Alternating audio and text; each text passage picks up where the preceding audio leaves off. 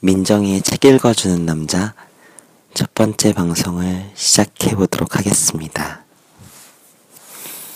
어, 개인적으로 이런 공개 팟캐스트를 해보는 거는 처음이라서 많이 긴장이 되는데 어차피 여보만 들을 거니까 최대한 긴장하지 않고 재밌게 어, 읽어 읽어보도록 할게요. 어, 처음으로 읽어줄 책은 기욤 미소라는 작가의 구해줘라는 책입니다. 어, 이 책은 꽤 오래전에 샀던 책인데 한 번 읽고 그냥 되게 빠르게 읽었던 것 같고 어, 이 사람이 지금은 꽤 많은 책을 냈지만 이 책이 이 작가의 세 번째 소설이라고 해요. 그리고 이 소설은 베스트셀러, 프랑스의 베스트셀러였고, 어, 약 85주 연속 프랑스 베스트셀러 1위를 했던 책이라고 합니다. 어, 총 약 450페이지가 조금 안 되는 분량이고, 총 32장 정도의 챕터로 구성이 되어 있습니다. 어, 그러면 첫 번째 에피소드부터 시작해 보도록 하겠습니다. 1장 오늘은 내 남은 인생의 첫날이다. 센트럴파크의 어느 벤치에 누가 새겨놓은 낙서.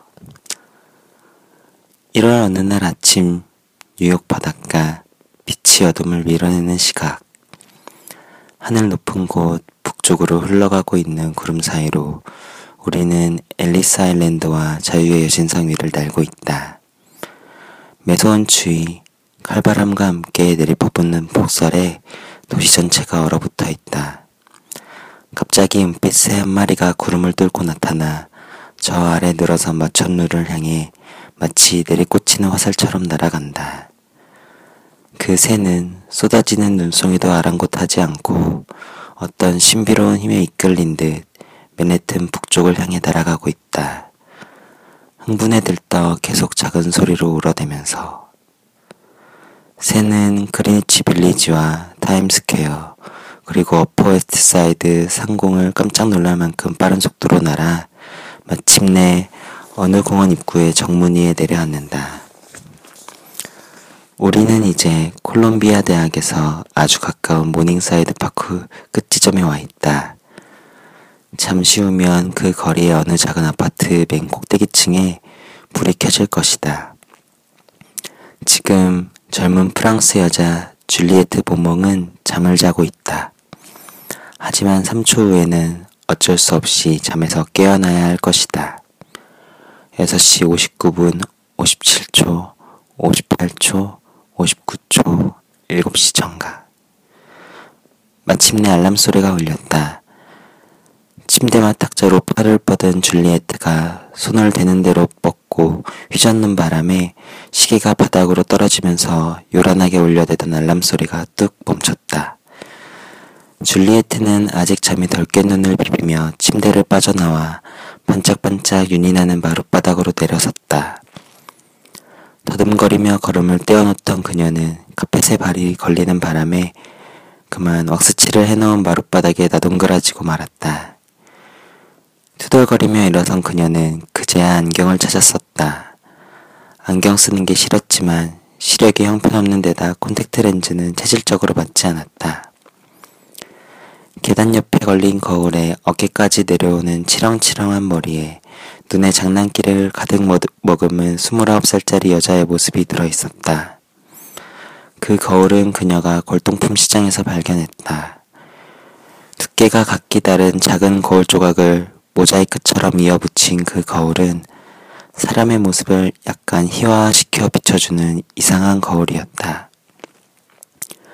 거울을 향해 입을 한번 삐죽 내민 줄리에트는 마구 헝클어진 금빛 머리카락을 대충 귀 뒤로 쓸어 넘겼다. 헐렁한 브이넥 티셔츠와 바짓단에 레이스 장식이 달린 핫팬츠를 입은 그녀의 모습은 섹시하고도 발랄해 보였다. 문득 한기를 느낀 그녀는 다시 침대로 돌아가 두툼한 이불로 몸을 감쌌다. 콜린과 함께 이 아파트에 새들어 살기 시작한 지 3년이 지났지만 지금껏 난방이 제대로 가동된 적은 단 한 번도 없었다. 이런 형편없는 집에 2,000달러씩이나 되는 집세를 꼬박꼬박 내야 하다니. 줄리에트는 한숨을 푹 내쉬었다.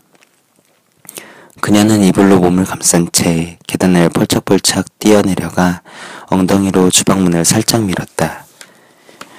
문이 열리는 순간 얼룩고양이가 집 얼룩고양이가 잽싸게 품으로 뛰어들더니 어깨 위로 거칠게 기어 올라왔다. 그 바람에 하마터면 목에 고양이의 발톱 자국이 남을 뻔했다. 그만, 그만해 장카미유. 그녀가 크게 소리치며 고양이를 바닥에 내려놓았다. 장카미유는 불만스럽다는 듯이 날카롭게 야옹 소리를 한 번 내지, 내지르고는 보금자리인 바구니 속으로 들어가 몸을 움츠렸다. 줄리에트는 가스레인지에 물 주전자를 올려놓고 라디오를 틀었다. 지난 이틀 동안 오디, 워싱턴과 필라델피아를 강타했던 폭설이 북동쪽으로 진로를 바꿔 뉴욕과 보스턴 지역에 집중적으로 쏟아져 내리고 있습니다. 지금 시각 맨해튼은 폭설로 교통이 마비되고 있습니다. 도시 전체가 엄청나게 쌓인 눈더미 속에서 슬로모션처럼 느리게 하루를 시작하고 있습니다. 한국 여행을 계획한 분들은 차질이 불가피할 것 같습니다. JFK 공항과 라구아르디아 공항에서 출발하기로 예정되었던 모든 항공편은 이미 운항이 취소되거나 연기되었습니다. 도로교통 상황 역시 매우 나쁩니다. 시교통 당국은 가능한 한 자가용 이용을 자제해 줄 것을 당부하고 있습니다. 전철은 정상적으로 운행되겠지만 버스는 혼잡이 예상됩니다. 엠트랙 철도회사는 단축 운행을 한다고 알려왔습니다.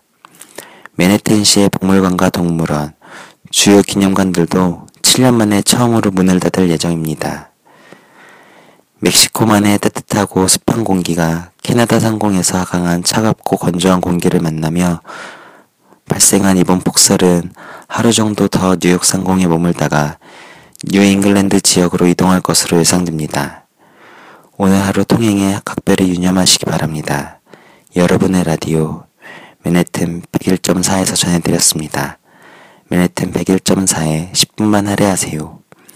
따뜻, 빠르고 정확한 세계 곳곳의 소식을 여러분에게 전해드립니다. 줄리에트는 몸을 덜덜 떨며 라디오 뉴스를 들었다. 뭔가 몸을 따뜻하게 해줄 만한 걸 찾아야겠어. 주방의 수납장을 뒤져보았지만 인스턴트 커피도 차도 없었다. 비참한 기분이 들었다.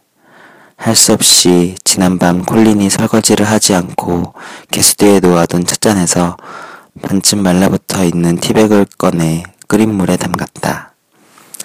아직 잠이 덜 깬 줄리에트는 창턱에 앉아 하얀 망토를 뒤집어 쓰고 있는 듯한 도시를 내려다보았다. 이번 주말이 끝나기 전에 이 도시를 떠나야 한다고 생각하니 기분이 착 가라앉았다. 떠난다는 결정을 내리기가 쉽지 않았지만 이제 더는 방법이 없었다. 혼자 뉴욕을 짝사랑, 짝사랑해온 셈이었다. 뉴욕은 그녀에게 손톱만큼의 애정도 보여주지 않았다. 일찍이 파리를 떠나올 때 가득 품고 왔던 꿈은 이제 한낱 이룰 수 없는 미망이 되어버렸다. 줄리에트는 소르본에 입학해 석사 과정을 마쳤지만 공부보다는 연극에 더 심취했다. 학위를 마친 그녀는 과감하게 플로랑 연기학교에 입학했다. 그 학교에서 그녀는 가장 전도유망한 학생이었다. 학교에 다니는 동안 꾸준히 오디션을 받아 두세 편의 광고에도 잠깐 얼굴을 내비쳤고 몇몇 텔레비전 드라마에 단역으로 출연하기도 했다. 그러나 아무리 발버둥 쳐도 스타의 길은 멀기만 했다. 점차 눈높이를 낮출 수밖에 없었고 결국 유로 디즈니에서 새끼 곰 위니 가면을 쓰고 연기하거나 쇼핑몰이나 기업, 생일 파티 같은 행사, 행사의 축하 공연 출연 따위를 기꺼이 받아들일 수밖에 없는 처지가 되었다. 미래가 전혀 보이지 않았지만 줄리에트는 용기를 잃지 않았고 마침내 지리멜러한 상황을 정면으로 돌파하기로 결심했다. 결국 줄리에트는 브로드웨이 무대에 서겠다는 아메리칸 드림을 꿈꾸며 학생 비자를 얻었고 꿈에 그리던 뉴욕에 설레는 첫걸음을 내딛었다. 뉴욕에서 성공한다면 이 세상 어디에서 성공할 수 있다고 하지 않던가. 뉴욕에 온 첫 해의 줄리에트는 베이비시터로 일하면서 열심히 영국 수업을 받았고 영어 공부도 충실히 했다. 오디션을 하는 곳마다 쫓아다녔지만 그녀가 맡은 배역이라고는 허름한 극장인, 극장이나 작은 교회를 빌려 공연하는 실험극이나 아방가르드 연극 따위의 단역이 고작이었다. 1년이 지나자 프랑스를 떠나올 때 가져왔던 돈이 바닥나 생활비를 벌어야 했다. 그때부터 오디션 대신 일자리를 구하기 위해 아등바등 뛰어다녔다. 슈퍼마켓 점원, 병원 청소부, 커피숍 웨이트리스 등 안 해본 일이 없을 만큼 닥치는 대로 달려들어 생활비를 벌어야 했다. 한 달 전 줄리에트는 마침내 프랑스로 돌아가기로 결심했다. 룸메이트는 룸메이트인 콜린이 갑자기 남자친구와 동거하기 위해 집을 나가겠다고 선언했기, 선언했기 때문이다. 혼자서는 매달 2,000달러씩이나 내야 하는 이 아파트에서 살아갈 능력이 없었다. 다시 새로운 룸메이트를 구할 용기도 없었고 심신이 모두 지쳐버렸다. 비로소 자신의 한계를 인정하지 않을 수 없었다. 뉴욕에서의 위험한 게임은 결국 패배로 돌아가고 말았다. 줄리에트는 오랜 시간 게임의 함정과 규칙을 즐기며 자신이 다른 사람들에 비해 똑똑하고 도전 정신이 강하다고 자부해왔다. 그러나 이제 그녀는 게임에서 완전히 패배했다는 걸 인정하지 않을 수 없었다. 통장의 잔고는 바닥났고 학생 비자는 이미 오래전에 만료되었다. 이제는 본의 아니게 불법 체류자 신세가 되어 있었다. 기상 조건만 허락한다면 이틀 후 뉴욕을 떠나 대서양 상공을 날고 있을 것이다. 줄리에트, 신세한테는 이제 그만. 그녀는 억지로 자리에서 몸을 일으켜 욕실을 향해 걸어갔다. 몸을 들들 말고 있던 이불을 바닥에 떨어뜨린 그녀는 속옷을 벗고 샤워실로 뛰어들었다. 아, 차가. 생각 없이 샤워기를 틀었던 그녀는 반사적으로 비명을 토했다. 얼음장처럼 차가운 물줄기에 온몸이 쨍 하고 금이 갈 것 같았다. 콜린이 더운 물을 몽땅 써버리고 예열을 해놓지 않은 탓이었다. 이건 좀 심했어. 이런 날씨에 냉수, 냉수 샤워라니. 줄리에트는 콜린의 얼굴을 떠올렸다. 그러나 그녀는 천성적으로 남을 비난하거나 앙심을 품는 성격이 아니었기에 이내 자신의 룸메이트가 왜 그리 덜렁댈 수 없, 덜렁댈 수밖에 없었는지 타당한 이유를 찾아냈다. 로스쿨을 마친 콜린은 오늘 아침 드디어 메이저 법률회사의 면접 시험을 보러 간 것이다. 줄리에트는 공주병에 걸린 여자는 아니었지만 오늘 아침에는 평소보다 오래 거울 앞에 앉아 있었다. 요즘 들어 부쩍 머리를 떠나지 않는 의문이 또다시 그녀를 괴롭혔기 때문이다. 난 아직 젊은, 젊은 걸까? 줄리에트는 이제 막 29살이 되었다. 물론 아직 젊었다. 하지만 이제는 더 이상 19살 시절의 풋풋함을 찾아볼 수 없다는 걸 인정하지 않을 수 없었다. 그녀는 머리를 말리면서 거울에 얼굴을 바짝대고 유심히 살펴보았다. 눈가에 희미한 주름이 잡혀 있는 게 보였다. 배우라는 직업은 여자에게 특히 더 힘들었다. 남자 배우들의 나이든 모습은 때로 매력으로 통하지만 여배우들에게는 단지 시비거리를 한 가지 더하는 일일 뿐이었다. 줄리에트는 거울에서 몇 걸음 뒤로 물러섰다. 가슴은 아직 볼륨감이 느껴졌다. 하지만 2년 전과 비교하면 탄력을 잃은 것 같기도 했다. 안 돼, 줄리에트. 지금 무슨 생각을 하고 있는 거니? 줄리에트는 그동안 몸에 칼을 대는 일은 절대 하지 않겠다고 수없이 다짐해왔다. 매력적인 미소를 만들기 위해 콜라겐을 주입한다거나 보톡스 주사로 눈가의 주름을 없앤다거나 광대뼈를 도드라져 보이게 한다거나 보조개를 만든다거나 실리콘을 집어넣어 가슴을 크게 만들 생각은 추호도 없었다. 남들이 고지식하다고 말해도 할 수 없었다. 자신의 모습 그대로 인정받고 싶었다. 자연스럽고 감성적이고 생기 넘치는 모습 그대로. 그러나 이제는 자신감을 완전히 잃었다. 마음속에 단단하게 자리 잡고 있던 희망이 조금씩 사라져가고 있었다. 인정받는 배우가 되고 싶었고, 멋진 남자를 만나 사랑도 하고 싶었다. 3년 전만 해도 줄리아 로버츠나 줄리엣 비노슈처럼 될 수 있을 거라 생각했다. 그러나 이제는 하루하루 살아가는 것만으로도 너무 힘들었다. 힘들게 벌어들이는 수입은 대부분 집세로 들어갔다.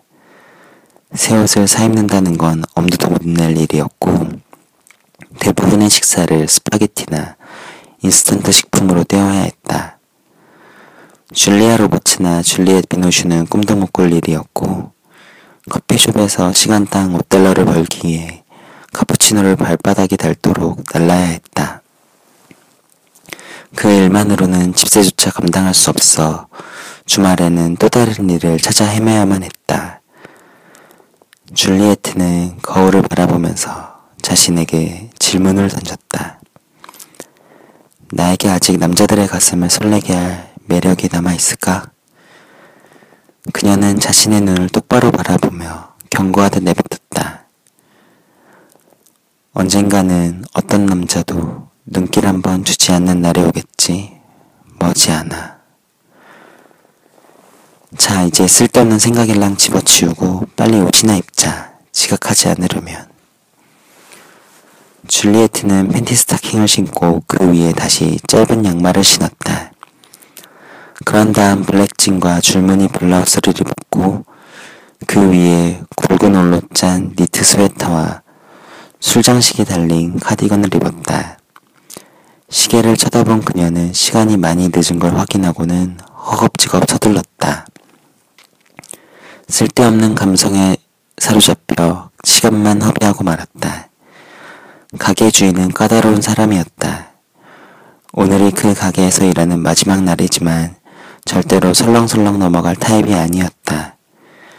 그에게 도시를 뒤덮은 눈 따위는 변명거리조차 되지 않을 것이다. 계단을 뛰어내려간 줄리에트는 외투거리에서 챙없는 모자와 알록달록한 색상의 머플러를 낚아채고는 황급히 밖으로 나와 출입문을 닫았다.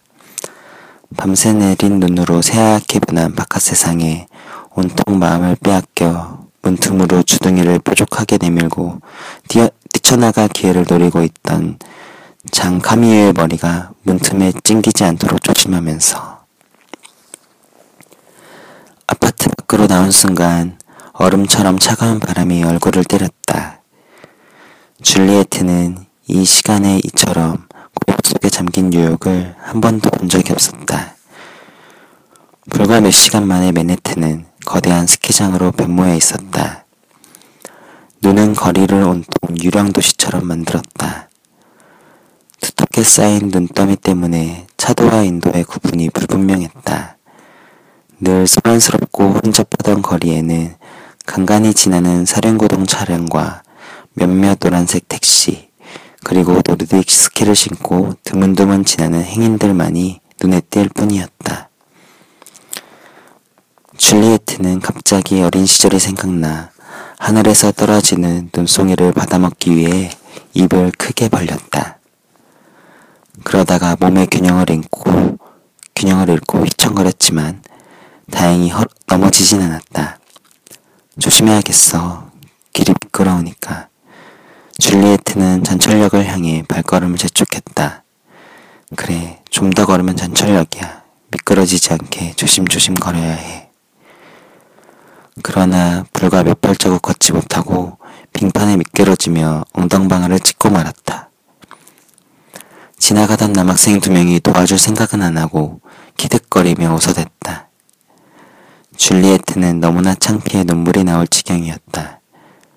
분명 일진이 좋지 않은 날이었다. 1장 끝입니다.